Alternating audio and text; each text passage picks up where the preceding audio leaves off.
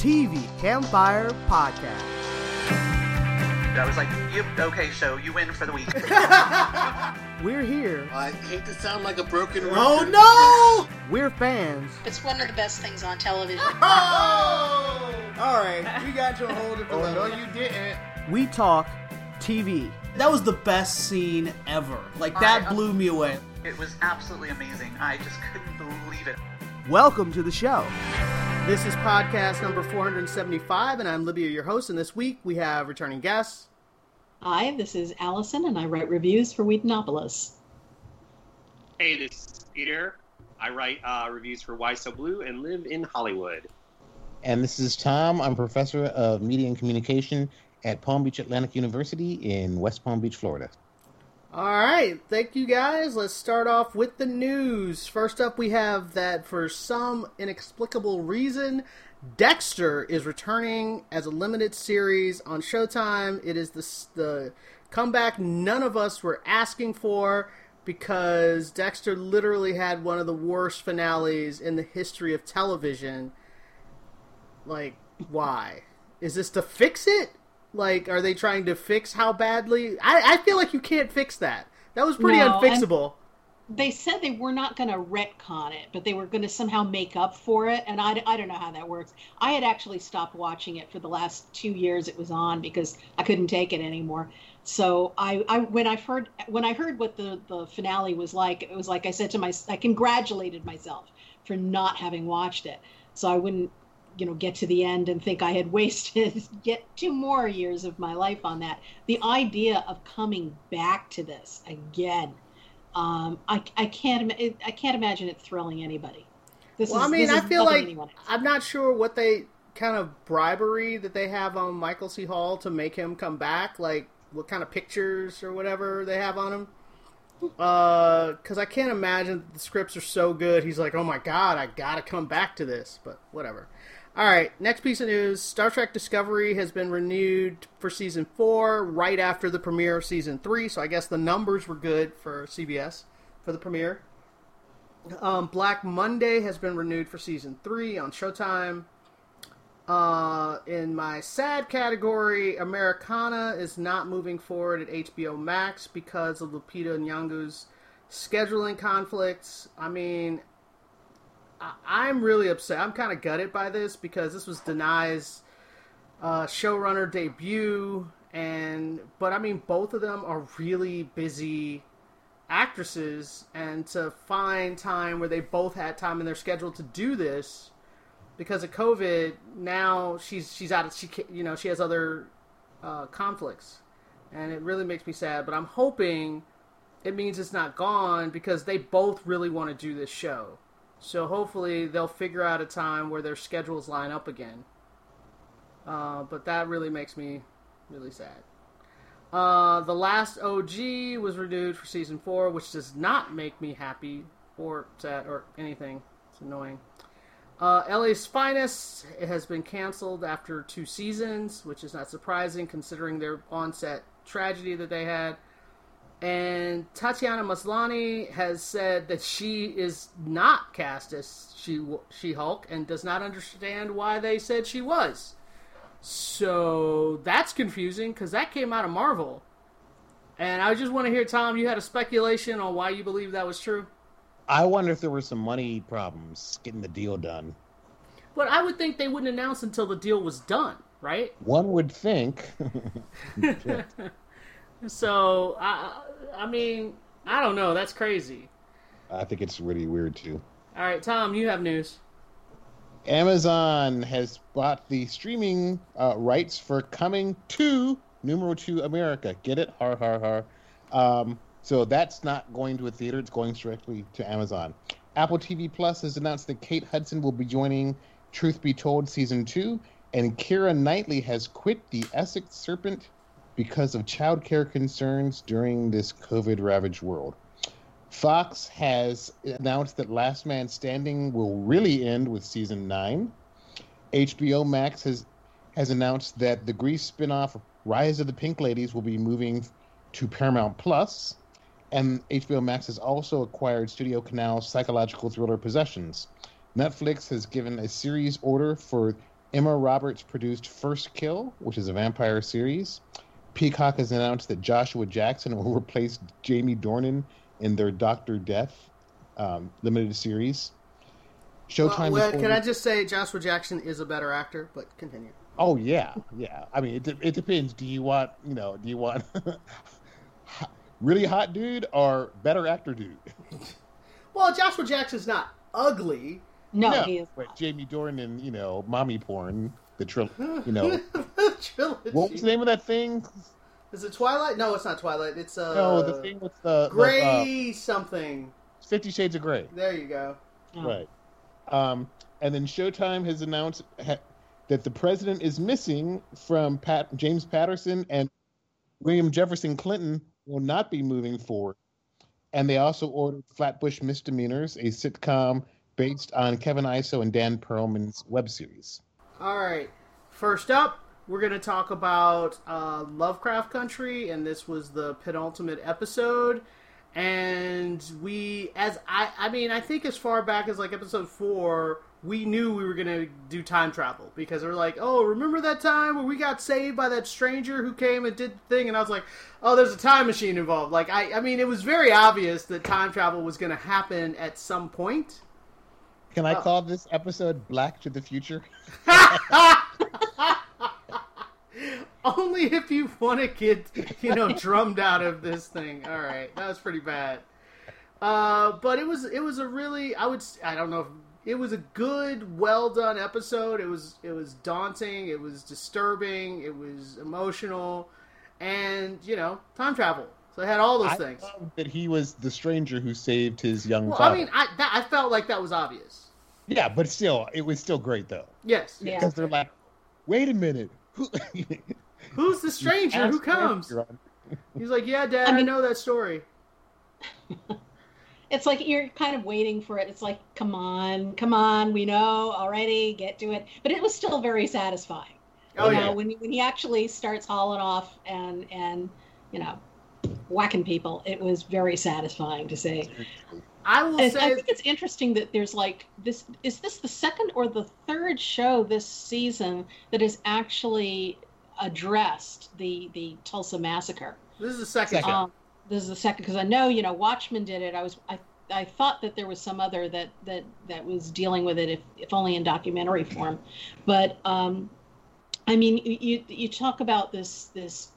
period of history, this event, which has been all but ignored for such a long time. And then in one year, we get two dramatizations of it, um, you know, and, and really not pulling any punches whatsoever. And in sci-fi fantasy shows, too. Yes. Yeah. Let's let's hear it for sci-fi addressing issues. Um, yeah, not the fluffy little genre that people used to think of with, you know, little ray guns and rockets, um, but uh, although they do have this too. But I was just impressed with with how they handled it and and the storyline itself. Even though a lot of it I thought narratively was predictable, uh, I still really appreciated the storyline itself and and what they did with it. I really like the the the the house where Lee. Letty has to, like, know that everybody in that house is going to die and try to make it... Because she knows she can't change history. Like, that was just, like... I was like, I will have P T S D after this moment. Thank you very Absolutely. much. Yeah. Was this the episode where Letty Letty tells um, the dad that he, that she's pregnant, and, and the dad's like, yeah, we, we already know that. Yeah, yeah. Yeah. That was funny. Sorry, not a spoiler. and, and I like that they didn't have to have the awkward Honestly. conversation, because once she finds out from the dad that they already know, then her and uh, Tick are just like, yeah, okay, shorthand. Like, they had really quick short, like, yeah, okay, yeah, cool. Um, but it was, and I really have to say, the mo- one of the most moving things is when you understand the dad, because we get to see his childhood, and we get to see what he went through and all that stuff, and it, like, it makes it very plain why he becomes the person he becomes. And that moment with his boyfriend was just, oh, that Again, broke my heart. Yeah, that broke my heart. No, so. and, and it's interesting because at the beginning of the series, I mean, he's Montrose is the plot. His his his being missing is the plot engine that gets everything in motion. But once you find him, he's kind of a douche. Yeah. And then we start to humanize him throughout, and this is the episode. It's like, oh man, your life kind of sucked. Yeah, you did. Well, also, you go- survive. Go ahead. Yeah. Also, I think it goes to to the fact that abuse and addiction are generational, and right. so seeing the source of that was, I think, very important to the development of his character and your understanding of who he is and why he is that way. And it, it just, it was, it humanized him in a, in a way that I thought was fantastic. Mm-hmm. Um, even though it was hard to watch, the, uh, and you, it just makes you think too, you know, the father, he probably came from a similar background. That's why he's so terrible. It just keeps being passed on. I think the only reason that, that Atticus isn't necessarily that way is because his father removed himself from raising him so much. He was he was essentially raised by his uncle more than anything else. Right. And was, so that was helpful. Who might also be his father. Who's probably his Who might also. Yeah. That was a really soap opera moment. But, um, but yeah. Uh, but I think that also made it a big difference because he was he was raised with someone who was not abusive. And and so he that I think that was... The, the chain was broken at that point. Right. All right. Um, let's move on. Obviously, we're saying thumbs up. Definitely. Oh, yeah. It's a great episode. I cannot wait for the finales tonight, right? Yep. Yeah. I'm, I, I, they have so much to do, but I really feel like they're going to knock it out. True. All right. Next yeah, up, that's true. Uh, we're going to talk about Star Trek Discovery, and this is the premiere of Season three. And this is let's this episode we take a leap nine hundred thirty years into the future, and uh, Michael Burnham, Commander Michael Burnham, is on her own, without a ship, without a clue. She lands in the wrong place and in the wrong time probably, and has no idea. She's really fish out of water kind of situation. And but what I thought was bizarre is you start the episode with this guy just like brushing his teeth, doing the same routine over and over again. And at first I actually thought he was an android until we got to the brushing of teeth part where I was like, why would an android need to brush their teeth? Uh, but when you realize it's a human, you're like, wow, this dude's life just is so kind of boring. And it all culminates to one of the best ends, but we'll get there later. What did you guys think of the adventures of Michael Burnham in the year in the thirty-second century? Well, you mean the adventures of Rocket Girl in the thirty-second century? Go ahead, hit me with it. I thought it was a fun way. I mean, it's basically a soft reboot. Yeah. And, you know, people have had varying degrees of happiness with seasons one and season two. But one of the cool things they did is this is the furthest we've ever been in the future of a Star Trek series. And we find out that the Federation uh, exists nominally, but when you finally see the flag, there's like six or seven stars on it. Yeah, so, I saw that. I was like, where are all the stars, man? Yeah. So, um, and Michael literally coming out of the wormhole in her, uh, in her Red Angel getup, she literally bumps into Book's spaceship and sends them both careening down to this planet. And then when she she runs into him again, they have this awesome fight scene. Oh, that was good. Because he's ticked because you you know you've screwed up what I'm doing, and she's like, I, I didn't mean to. So as, as a very, as, as, I was like, like Farscape did the same thing where he came out of his wormhole and crashed into somebody. And except then someone was trying to kill him for the rest of the series. Which one? Oh, in Farscape? Farscape, yeah. yeah. But uh, I have to say, the the way they introduced Book, every time she punched him, I was like, yeah, he totally deserved it. Like, he just seemed like such a jerk at the beginning. Uh, I was like, punch him again! Yeah. The brilliance is when we find out what he was doing, it's like, oh. Yes. They really they, and, they, and... they did a shorthand making him a good guy very quickly. Very quickly, but um, they definitely have the, uh, I mean, they've taken that romantic comedy trope about, when I first met you, I hated your guts. With a lot of fight. But it was fun to see a lot of the different Star Trek aliens, especially the the Lurian, like Morn from Deep Space Nine. Oh, okay. Oh, I saw him in the background, yeah. A, a Lurian showed up, so I'm like, oh, cool. I'm attacking Allison. Go ahead, Allison. Uh, I, sorry? Go ahead, your turn. Oh, okay. Well, because, you know, I have, I did not watch season two at all. I was very put off by season one. And just out of out of pure curiosity, because I, I heard that they were, you know, doing a soft reboot of, of this and um, sending it into the future, and it was going to be very different. Uh, I, and I had time on my hands. I figured, okay, I'll tune in, take a look. And um, I enjoyed it. I did. I I don't know how much sense it's making, and it still doesn't feel like Star Trek. It feels sort of like Star Wars. Um, it's like The Mandalorian Part Two, but um, even so, it was enjoyable. It was fun to watch.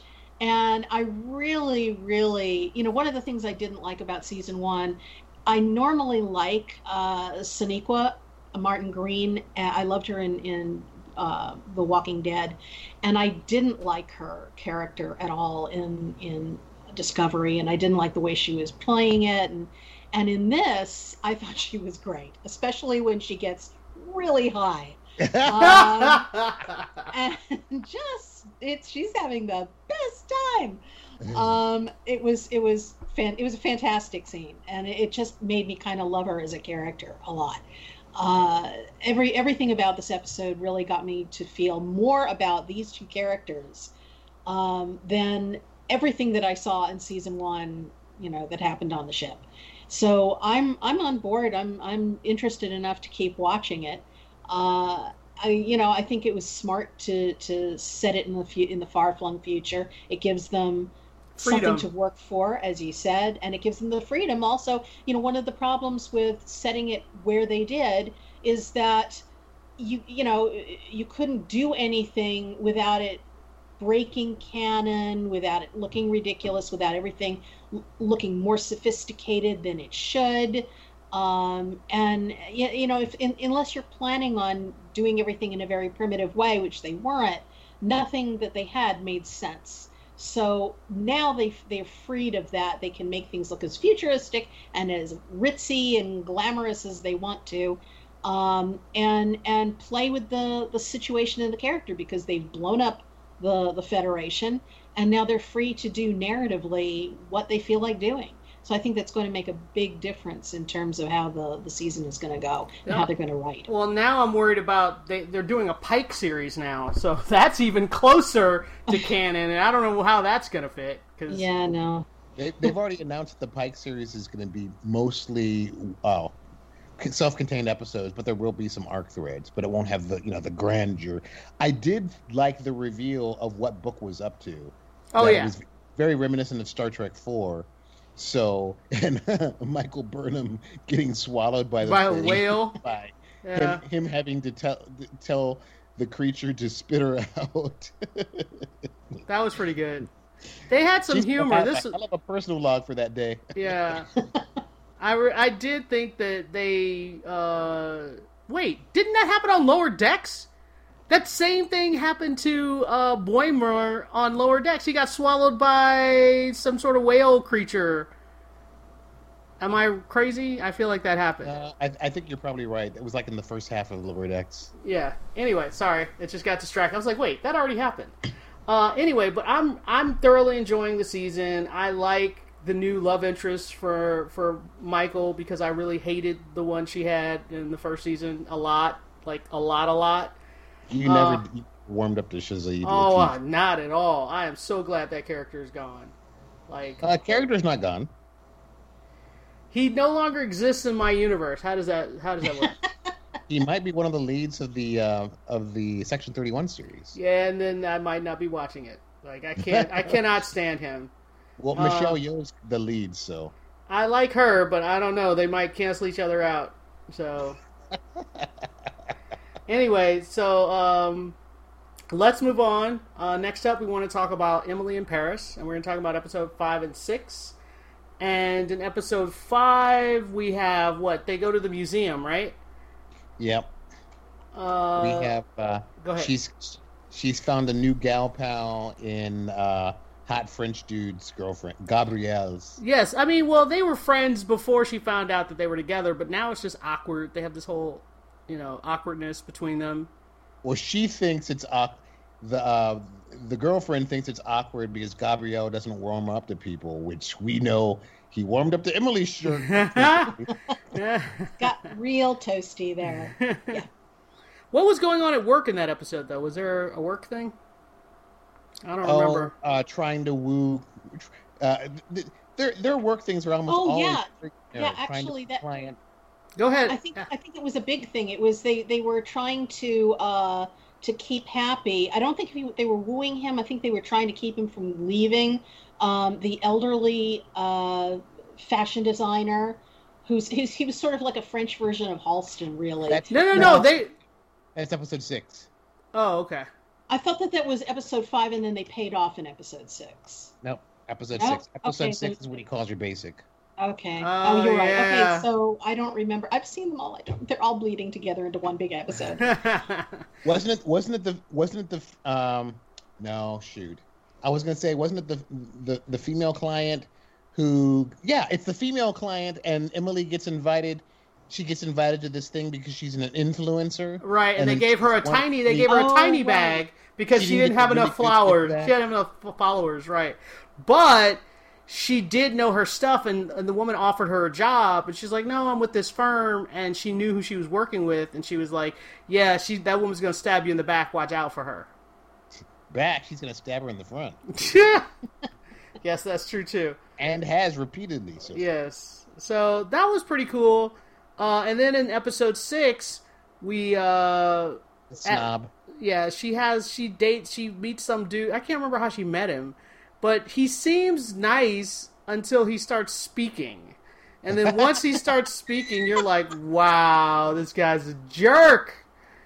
Because uh, she, like, slept with him really fast without really, you know, getting to know him that well. Oh, she meets him at the, the cafe. He's he's um, sitting at the cafe, and she's oh, like, right watching. Next to him. Right, right, they right. Start talking. Yeah. yeah, and he seems nice to her, but wow, once he starts talking...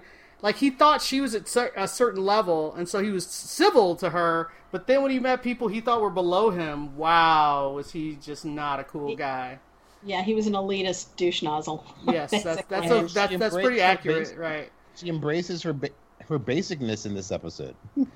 Well, and they, oh, that was and that was the one where she meets the... the designer, and he tells her that she's basic because of her, her little charm on her purse. And I was like, really? She almost lost her job because she put a charm on her purse? Like, that's crazy. I don't like they, the way they handle a lot of the work stuff. Just let me lay that out there. I think it's Darren Star's fantasy version of work stuff. Those people are so unprofessional. I don't care what country you're in. Oh, yeah. Everybody she, was unprofessional, yeah. She's sent by the American owner of this French thing. Yeah. She has much more power, and they should be glad she doesn't report. They're all a-holes and get them fired and replaced with somebody else who can play ball. Yeah, so this... I, I think part of the problems, um, have, you know, from my, my time as a junior exec at Paramount, I take exception to a lot of these movies that that are written by people who've never been in a real corporate office before, and they have this fantasy version of what goes on. Right. But, yeah, I agree with you. I've been in a corporate office before, and none mm-hmm. of those things would happen.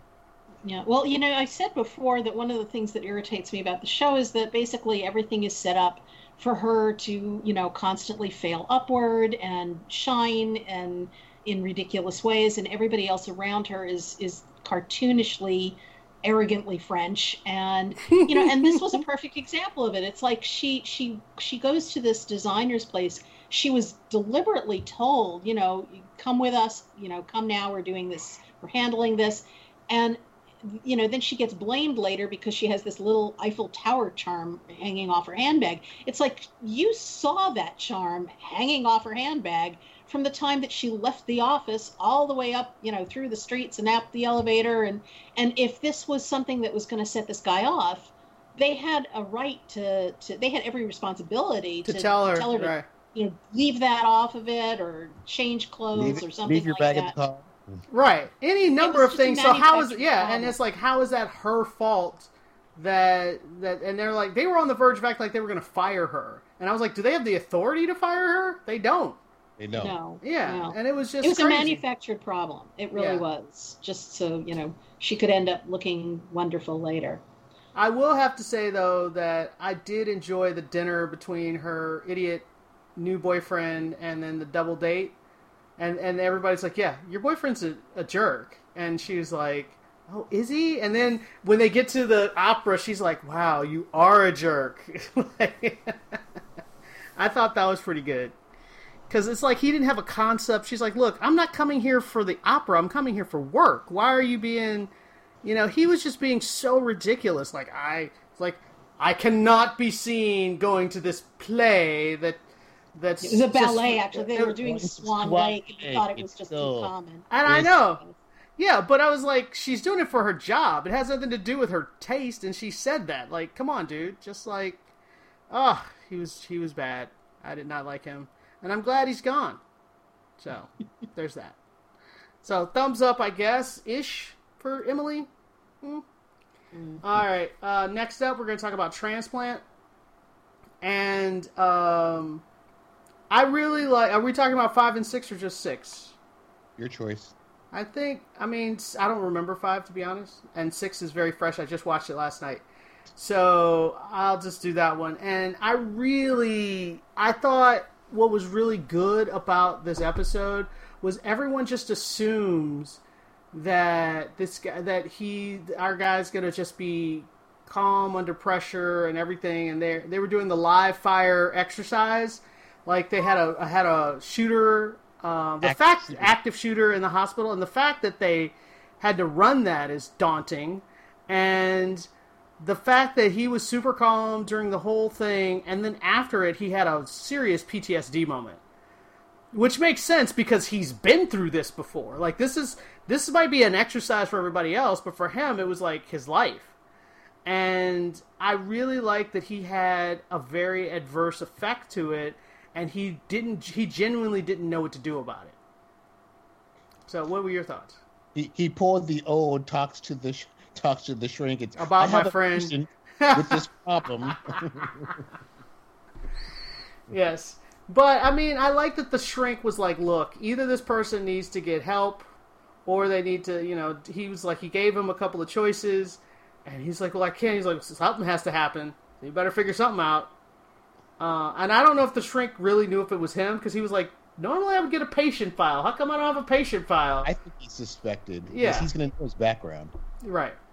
I thought that was pretty... Well, he's the one who... The, he actually asked to see him because of his background. So... Uh, what else did you... He kind of, he kind of took his advice, his little one-night stand with the social worker. That's not exactly... No emotions were discussed during that one-night stand, so... But pleasure was had by both parties. I do like the so- social worker aspect, but I do feel like it's so casual that I can't even ship it. I was like, okay. I, you know, I hope they build something with that, with the relationship. Because she's she's really a supporting character, but she's been around enough, and they've kind of established a rapport. So that could be a nice, you know, way that something more permanent comes from. I that. feel like they're.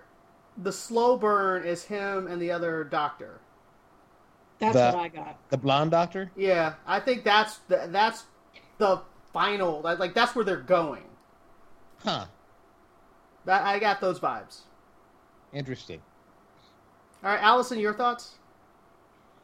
Um, you pretty much covered everything. Besides which, you know, I. I watched it like almost a month ago now, so I don't exactly have a very fresh memory of specific episode events, um, but I just remember being im- impressed with that. I know they, they they did a lot of flashbacks showing what it is he has P S- P T S D about, and that kind of fleshed out the the motive for him getting out of Dodge, um, and what happened to his family. Uh, we haven't so seen that all, yet. Oh, we haven't seen that yet? I thought that that was part of this episode, which goes to, you know, I saw it like a month ago. um, but, yeah, you guys pretty much covered everything. All right. Any other thoughts, Tom, before we move on? Uh, the thing about the, the kid who was not necessarily a hypochondriac, but the dude, that was kind of sad.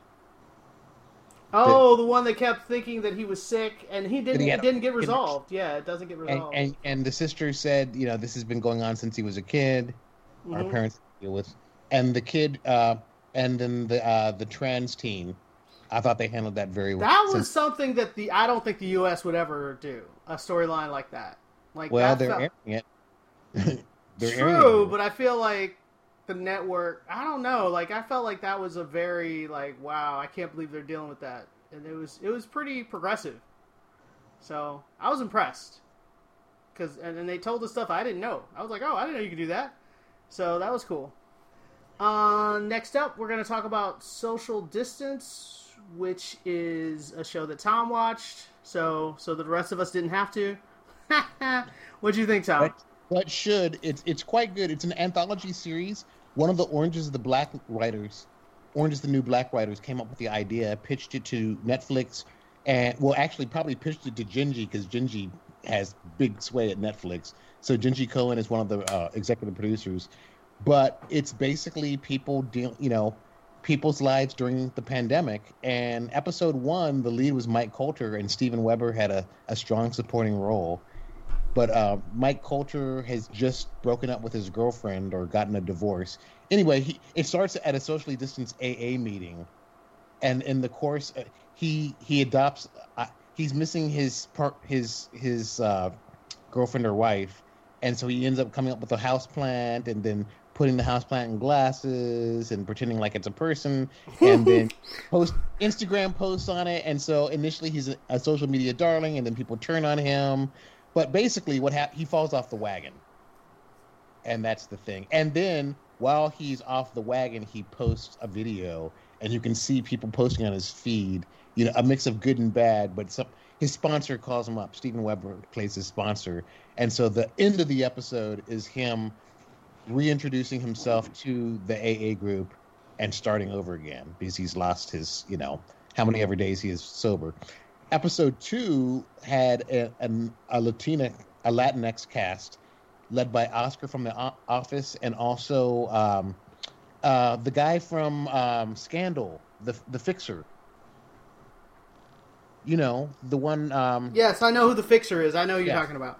Basically, a family who's lost their patriarch, and then uh, I won't divulge the secret. But what's funny is they're doing a Zoom call, and the uncle can't get his microphone on, and they're like, just touch the button. This is okay. If you can hear us, it's okay. But it was just, it was mostly... So something I can relate to, basically. it, it, was, it was a little bit lighter than episode one, but again, there's a night, there's a, a fun plot twist, and it's a great cast, but the notion of doing all these episodes, and they're filmed socially distanced, but it was a great idea for a show, and the fact that you can get really good, high-caliber cast members to do this with you, and um, um, I highly recommend it, because they're short. They're uh, I think the first one was uh, they're, they're under thirty minutes an episode, and there's only eight. Okay. So, all right. I, He's saying thumbs up. Netflix, right? Netflix. All right. Next up, we're going to talk about the show Next. Uh, which is on uh, Fox and also on Hulu, if you miss it on Fox. And so there's apparently some confusion. They aired two episodes this week, but uh, most of our team only watched the one. So we'll talk about episode two, which I don't now. I, you're going to have to help me, because I watched two together. So you're going to have to help me, like, where the break was. So what happened in the episode you guys watched? What What'd you guys think? Killer A I on the loose fakes its own death. Film at eleven. I know, right? That that's pretty much what happened. Yes, and so they start off the episode with the the lead F B I agent being led away in chains. She's being arrested, and they're like, "Why would you do such a heinous act?" And she's like, "I did it to protect my family." Dun dun. And then it's like two days earlier or something like that, or two weeks earlier. So I can't remember what the time stamp was. I think it was two weeks. I think it was two weeks. Yeah, and so it's all about where we left off, which is the little boy uh, with the gun. The A I is trying to convince him to go to school. Like, he's, what, nine or ten years old? Yep. And this mm-hmm. A I is trying to convince him to, to go to school with a gun? That's insanity. Um, the A I is evil. Yes, thank you. I, I did pick that up. What do you guys think of the episode? I really liked it. I I I, I thought it was incredibly well paced and had a lot of tension to it. I you know they they fake you out as far as the gun thing is concerned, making you think, yeah. especially when she gets the phone call, that the kid really did bring the gun and, and used it. And uh, instead, he just called his mom. He knew better than to bring a gun to school, it turned out. Um, that oh, was... if only life imitated art more. If only, yes, that's true. But I did like the fact that they, they portrayed the kid as being a little smarter, a little more savvy, and that he was able to... to... That kid was good. That he kid was, was incredibly good. good and brave. You know, they he had to be the one who faked out the computer so that they could try to... find the the source of where where it was transmitting from, and uh, you know he, he held it together for a really long period of time. He was so crying. Like I, I, I like that kid. He had that tear just like hanging out on his eye for like a minute before it finally drips down. Like that take that's caliber acting right there. Seriously, seriously. So I thought the kid was fantastic. I don't know any parents. I mean. He wasn't in physical danger because the A I was just an Alexa, so it wasn't going to do anything to him physically. But he was definitely in emotional danger because that computer told him all kinds of crazy stuff. It oh. was like, your parents hate you, your mom doesn't really love you anymore. You're going to was... get divorced, they hate each other. Oh, man. Yeah. Mm-hmm. That computer was really trying to screw with his head. Um, and I feel like, obviously, and I was like, man, this computer hasn't dealt with a lot of children before, because it was like, the stuff it was saying, I was like, this isn't going to work on a nine-year-old, what are you doing? Um, obviously, the computer's still learning, you know, where the line is, dealing with kids and dealing with, because it's basically been manipulating adults. So the stuff that you use to manipulate adults doesn't work with children, you know, and so how it was talking to the boy just really wasn't working. Probably would have been better off getting a, you know, like a preteen or a, where the the hormones are raging, raging and the emotions are all over the place and they're already in the I hate my parents mode. Right. So is this is this a limited series or do we know if it, or is it open ended? Do we know? I have no idea. Don't I haven't know. looked. I actually kind of hope that it is a limited because I think this. Having this series build to a definitive climax would be a lot more interesting than just taking this and having to give it a cliffhanger and drag it out interminably. I, I think that this is a limited idea, so I'm I'm kind of hoping they just decided, let's do one taut, really good season. Um, but who knows? It says uh, next is a twenty twenty fiction, crime drama, television series created, but it doesn't say limited. Huh. Mm. I really like the nice. cast, especially the family. Go, go ahead, Peter. Yeah. Um, I just heard a little of what you said because I'm, I, I'm thinking I might watch the show, so I didn't want too much ruin. Um, and you were talking about manipulating the kid. So, like, on Person of Interest, the A I doesn't really talk. Is does this have a voice or is it texting the kid? It it has it's a it, it, has it gets inside of an Alexa. Like, so when the kid is talking to Alexa, like, "Hey, help me." Answer questions. How far is it from blah, blah, blah? You know, the questions you would normally ask your Alexa, it does that. But then when the parents leave the room, it starts talking to the kid. Oh. Is the voice a famous person? Is no. it like... No. I can't think of it. It just sounds like an Alexa. It's like, oh, it's, it's Lawrence Fishburne or whatever. No, like, no. no. All right. Like, no. no, it sounds like... You guys both... You all seem to... for. Uh, Because I don't think we've really watched a network show in a while. So, like, you guys all... I like Slattery. Slattery? Is that his name? Slattery. Slattery. Yeah, Slattery. he's he's good. And there's um, a there's a cool he, there's good. a cool little twist at the end of season one about his character. Wait, is he a robot or something? Uh, yes, he's absolutely a robot. At the end of season one or episode one? Episode one. Episode one. I was going to say... I, All right, well, yeah, I might check it out. I mean, I like I like stuff about A I, but that's that actually is a funny idea that it's like, oh, of course you could have the Alexa could talk. Yeah, I mean, that I could see that. Um, hmm. yeah. And uh, actually, you know, the, the thing with Slattery goes to my, my hopes that this is a limited series because um, his character Don't get. No. That's. I was like, don't give away the twist. No, I'm not going to give away the twist. But there's, you know, there there would be some issues, and yes. and uh, yeah, I can't see how they would resolve that. So. All right. Well, let's move on. Uh, thumbs up for me for next. And guys, now you have two episodes to watch for next week. You'll have episode three and four. Um, and I like episode uh three a lot. I'm curious to see when you guys figure something out, and I'll ask you about it later. All right. Mm-hmm. Uh, next I'm up, we're going to talk about uh, Supernatural, which was a very standard episode. I almost feel like we don't need to talk about it. Do we need to talk about it? Not unless you want to. Yeah. I mean, well, I mean, it, it advanced the storyline a little bit because they, they found Amara, or she found them.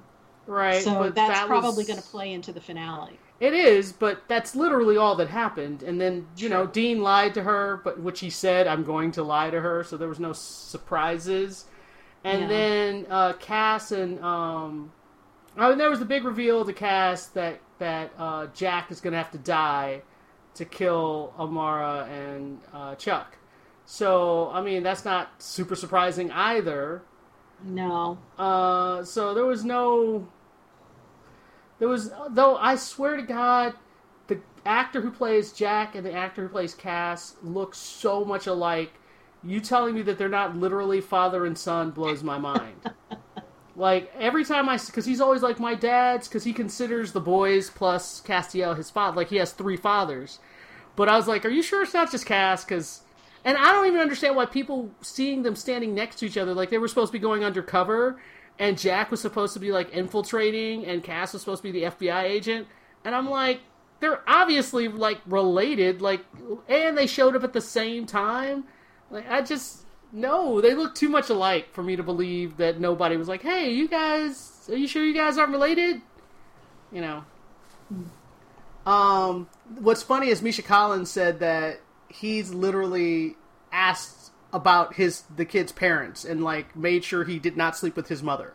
Like, he was like, he said, he, he actually said, he was like, how how is he not my kid? Like, I don't understand. Um, so, yeah, they look a lot alike. It's very distracting to me. Well, narratively, he can't be his kid for obvious reasons. Well, yes, I know. He is the son of Lucifer. Yes. Yes. I understand that. But physically, they look so much alike, it's really distracting to me. But... Yeah, nothing...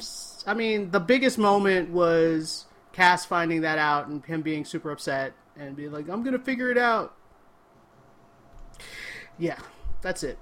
I got nothing else. Okay. Uh, next up, we're going to talk about Good Lord Bird, and that's episode two. I have to say, this episode was probably... They did a... It was a better episode, I think, because I was more engaged with the characters. And it had some really funny moments where I was like, wow, Henry, uh, you just got yourself in way more trouble than you anticipated. Because when he's, like, talking to that dude, and he's like, I know how to do trims, and I was like, I don't think trims means what you think it means. Like, as he was saying it, I was like, wait, does trim, I don't think trim means that. And the guy's, like, trying to stop. He's like, no, no, no, no, no, you don't want to say that. And he's like, oh, I could totally do trims. He's like... He was like, and everybody was like, why would you do that? And he said, uh, he was like, well, my dad taught me how to do it, and I could do ten. He's like, doing ten guys in a day makes you way more money than just doing this. And I was like, oh, my God. And then somebody explained it to him, and his jaw dropped. It was so great. And him trying to pretend to be a woman in a brothel. For a real, like, it was crazy. But I have to say, the emotion at the end of the episode is really what got me. Uh, Allison, your thoughts? So I don't, like, take the whole episode and just ramble. Uh, no, I loved it. And I, I especially loved, I mean, first of all, yeah, him he, trying to, to manage in a brothel without the obvious becoming obvious um, was, was interesting. And you're wondering how he's going to, to get around that. But, uh, I also like the fact that they were dealing with other characters, too, like the woman who was in the cage outside. Oh, who was, right. You know, planning on, on breaking out and taking her revenge. and all of that, that scene between her and the preacher. That was, was the highlight. Amazing. That was one hundred percent the highlight of the episode, because these are two characters we've never seen before. Mm-hmm. And these two actors sat down at this table and blew me away. I mean, yeah. She was basically like, you taught me about the Bible and how Jesus does this and this. And then she broke down like her whole point of view. And he was like, yes, but my point of view. And then by the time they were done, the preacher was like, uh, I think she's right. Well, she ba- she basically undermined everything he thought he believed in, you know, right. and, and using using his own religious beliefs, using the Bible to say, right. you know, what you're doing here is wrong, what you're supporting here is wrong, uh, and and it was an, it was a remarkable scene because, like you said, these are characters we've never seen before, and by the time it, the scene was over, I was I was more invested in them. Yeah, than just about any other character in that we've seen so far. It was a, it was so beautiful. It was it was an amazing scene. And later on, you know, when when they, which is obvious they're going to do, from the I mean the the, the the way it ends up is is preordained, really. You know, they're going to all be hanging these people, and her walk. to to just her leap off of the, the platform mm-hmm. because she was going to go under her own terms was amazing. And I mean, it just that that last intention of of preserving her, her dignity right. was a beautiful thing to see, as horrific as it was. Um, so I just, I loved all of that. And I, I loved finally when John Brown and his gang finally come marauding through the well, town. The thing that's so annoying is they're like, oh, we're going to come and save them before they get hung. And they come like hours later. I was like, guys, your watches are broken. What What are you doing? They were like, we're going to we're going to totally planet. stop this hanging, and we're going to set them free. And we're going to and the hanging happens. And then it's like hours later because Onion or Henry got drunk because he was so upset about it. Like, he's laying out there like passed out, so it's obviously been hours. And I was like, really, guys, you suck. Um, but they did free a bunch of people. They they burned down the town, and uh, I'm really glad that woman burned up getting her money. That made that was very satisfying to me. Yeah, you um, knew that was going to happen. As soon as she she ran up those stairs, I thought, uh, last dumb decision you're going to make. She's like, the money's um, all I've got. It was basically, it represented all her betrayals. She betrayed so many people for that money. Mm-hmm. And then she finally got killed trying to get the money. And I was like, yeah, that felt right. You know? Yeah. Yeah. Uh, and and then, I, I love the way they killed Steve Zahn, frankly. Which that, one was Steve just, Zahn? Who's Steve that? Zahn, who who normally, he usually plays such lovable, sweet characters. And he oh, was he yeah. was the guy who, who, you know, brought Onion and Bob to the brothel. And, right, and, right, right, right. And who, and who then practically proposed marriage uh, to Well, and the Onion. Thing, I feel like Onion didn't realize what was happening in that conversation either. No, no. Yeah, yeah. Um, I was like... Was, uh... everything about it was weird. But I, I loved I loved how he... You could see it happening, too, from the time they lit the cannon. You just, I was counting down the seconds, and I was not disappointed. It was, it was just... It was so grossly funny. Oh, yeah. It was great. That was good. And I like that... When John Brown gets back to Onion, he's like, I heard you were drinking and you doing... He's like, did you do this? No. Did you do that? No. Okay, you were, your soul's good. We're good. And I was just... oh, man. Oh, man. That was that was all pretty good. So I'm I'm actually... I was actually happy to see John Brown. Wow. He actually came to the rescue. I was I was glad to see him leave, and then I was glad to see him come back. So... That's that's that's exactly how you're supposed to do it. All right. And Let, and next week, David Diggs. Yes. Oh yes, he's playing um, Frederick Douglass. Frederick Douglass. That's right. All right. Uh, next up, we're gonna talk The Walking Dead: The World Beyond, and this was episode three. And what's interesting is uh, what's hilarious is Peter called me last night. And we both gave our opinion of the episode and said the exact same opposite. We we spoke at the same time and said the exact opposite things about the episode. It was actually pretty funny. And he was like, did you watch World Beyond? I was like, yeah, just finish it. And I was like, it was the best episode. He goes, it was the worst episode. And we said it at the same time. And I was like, oh, wait. So I uh, like this Al- episode better than the other two. Go ahead, Peter. What'd you say? Allison, are you watching it still?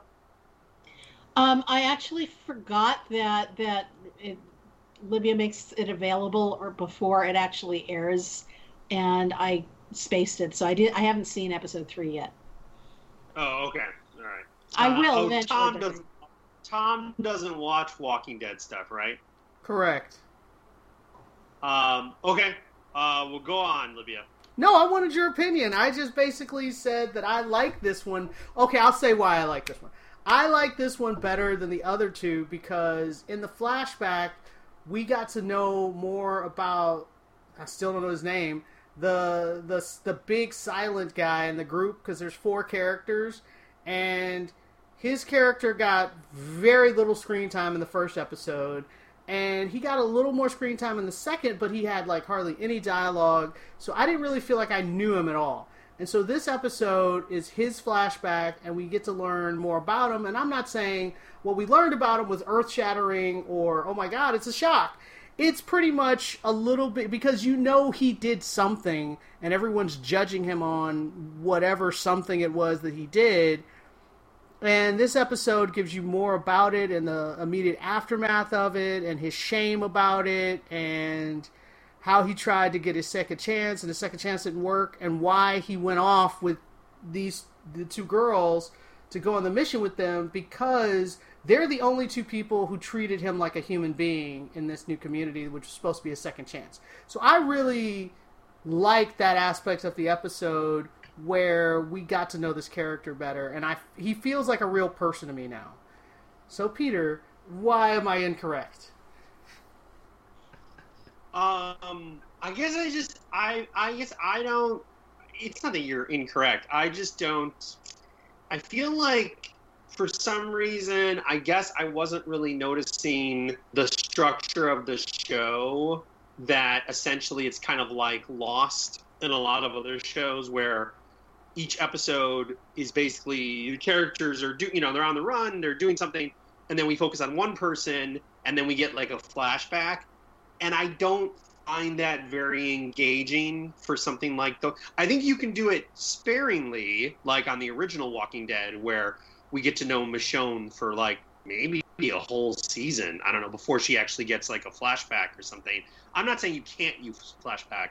I just don't find this, I don't know, it just seems a little lazy, and it's like that, and that's the structure of the show. It's like, it, it just, for some reason, I didn't, I did notice it in the last episode, but I was so engaged with getting, with these four teens, getting to know each other, they're on the run, they're in their little tree house and everything, that the, the guy, the other guy who's the adult, his flashback, I didn't love that. But I was just like, ah, eh, whatever. Like, I'm focused on this. I think the problem in this episode was we have a flashback. Yes, I agree. We did get to know that character more. And I like that actor. He's like the socially awkward one. I do. I, I, I like him as a character. But at the same time, our current situation is a holdover from the last episode. The last episode, they had to get through something. They sort of get through it, and then they don't, which I didn't like. Even though I liked the last episode, I was just like, oh, really? It's like their mission is not done. They're not past this. Then in the new episode, that's the whole episode, like where it's like you built up this thing that they have to do. And now it's like, if that was just the cold open, where it's like, oh, we just need to get past these tires and now we're on our way, I'd be like, fine. So now you've got the characters are stuck in one place that I don't find very compelling. And now we're doing a flashback of a character that I do like, so I'm not arguing you through that he's not interesting, but I just found that format, like, uh...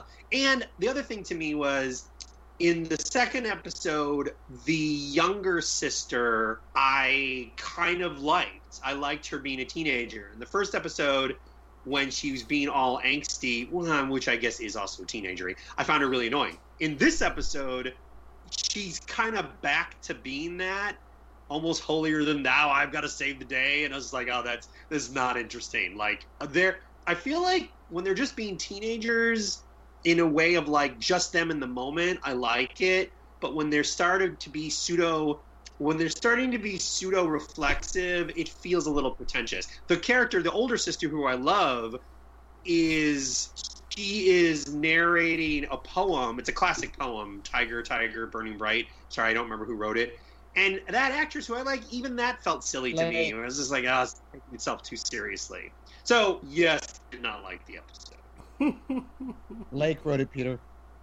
Blake. Wait, okay. What? He said Blake. Anyway, um, oh. I I get your point about the actual, the actual present tense. In the present tense, them getting out of that area with the tires is not that special. And I find it frustrating that if all these kids, uh, one of their classes is, hey, teach you how to fight a walker. I mean, Judith is eleven and knows how to fight walkers. Why are these teenagers who are fifteen and sixteen not know how to fight walkers? Like, I feel like they've failed as teachers. Yeah, I mean, Judith wasn't yeah. left out in the wilds. She was still... She was trained how to fight a walker, and then they took her out in controlled circumstances and had her fight walkers. And these kids were obviously not done the same service, because none of them... I think this is the first episode. We're in episode three, and they finally kill a walker in this episode for the first time. All the other ones, they've right. been dodging them, running away, doing all this. I was like, what is the problem, people? Um... And that I find to be that I find more frustrating than anything else, because I feel like. And then we do this. Okay. Go ahead. Well, and then we rush to this ending with the evil, the evil boss lady. Yeah. And there's that was not done particularly well. And it's just I like the scene. In theory, she's showing how much power they have. Like she can open a refrigerator, turn on the electricity, and like look at all this stuff that in this community they're able to do in a post-apocalyptic world, but it doesn't add up to much. And I think at the end we kind of see that she's sad, but it's like, who cares? Yeah, like, I don't care. Am I wrong? She, no, because she killed everybody in that other community. She killed men, women, and children. She killed thousands of them because they might someday become a threat. Um, and that was ridiculous. So, no, I don't care about her tears. Like, that scene... I get what it was trying to do to make you make her feel like she had layers, and I was like, no, don't care. Still killed you know, all those like, people. Look, you know, I, I guess I feel like I like the main four kids. I like.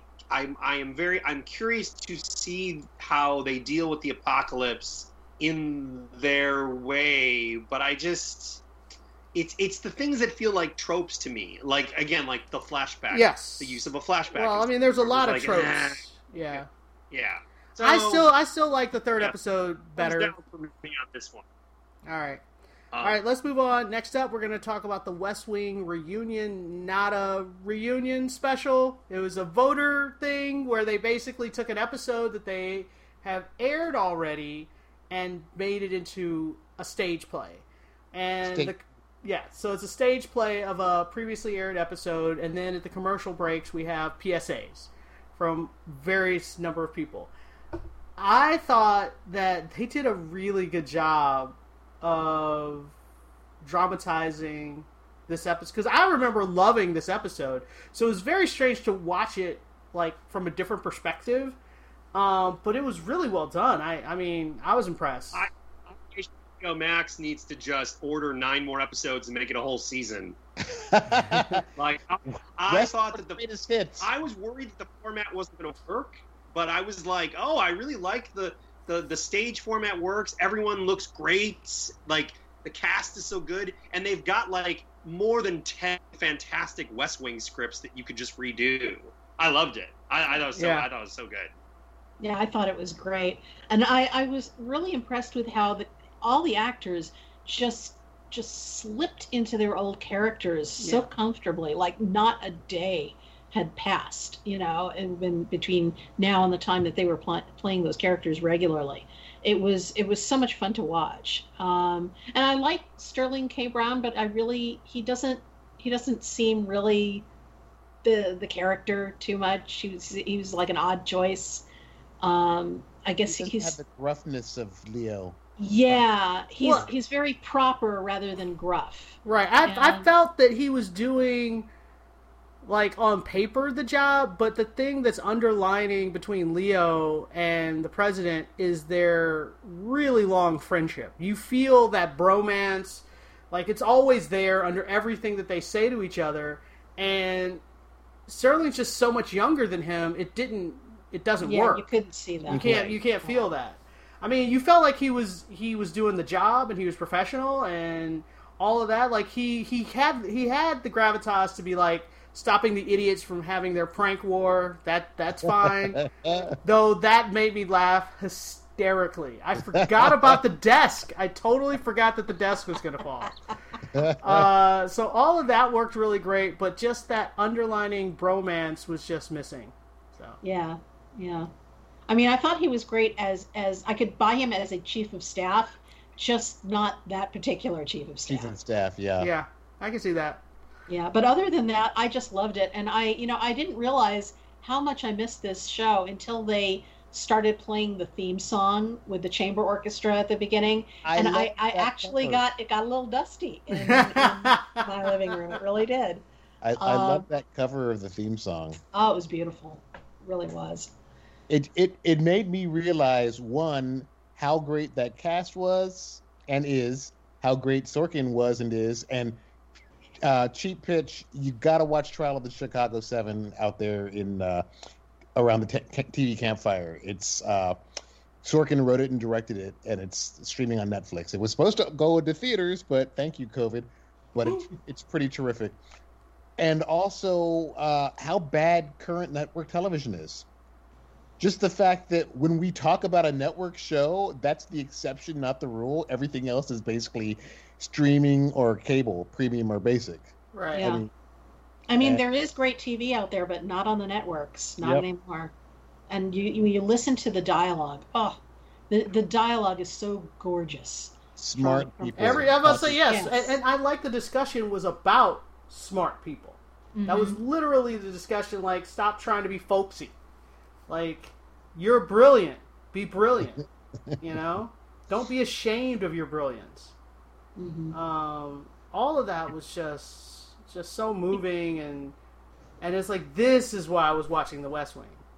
It's and, scary how relevant this show continues to be so many years after this episode aired. Right, True. right. Um, any other thoughts before we wrap this up? Uh, just that if they want to do more of these, I'm there. All right. They they continue to be my fantasy administration. Yes, Bartlett would be an amazing president. um. All right. So if you guys have any questions or comments, leave them at t v campfire at gmail dot com. Follow us on Twitter and on Facebook. Listen to us on to the point radio dot com, Krypton Radio, Wheatonopolis, and iTunes. And we'll talk to you guys next time. Bye-bye.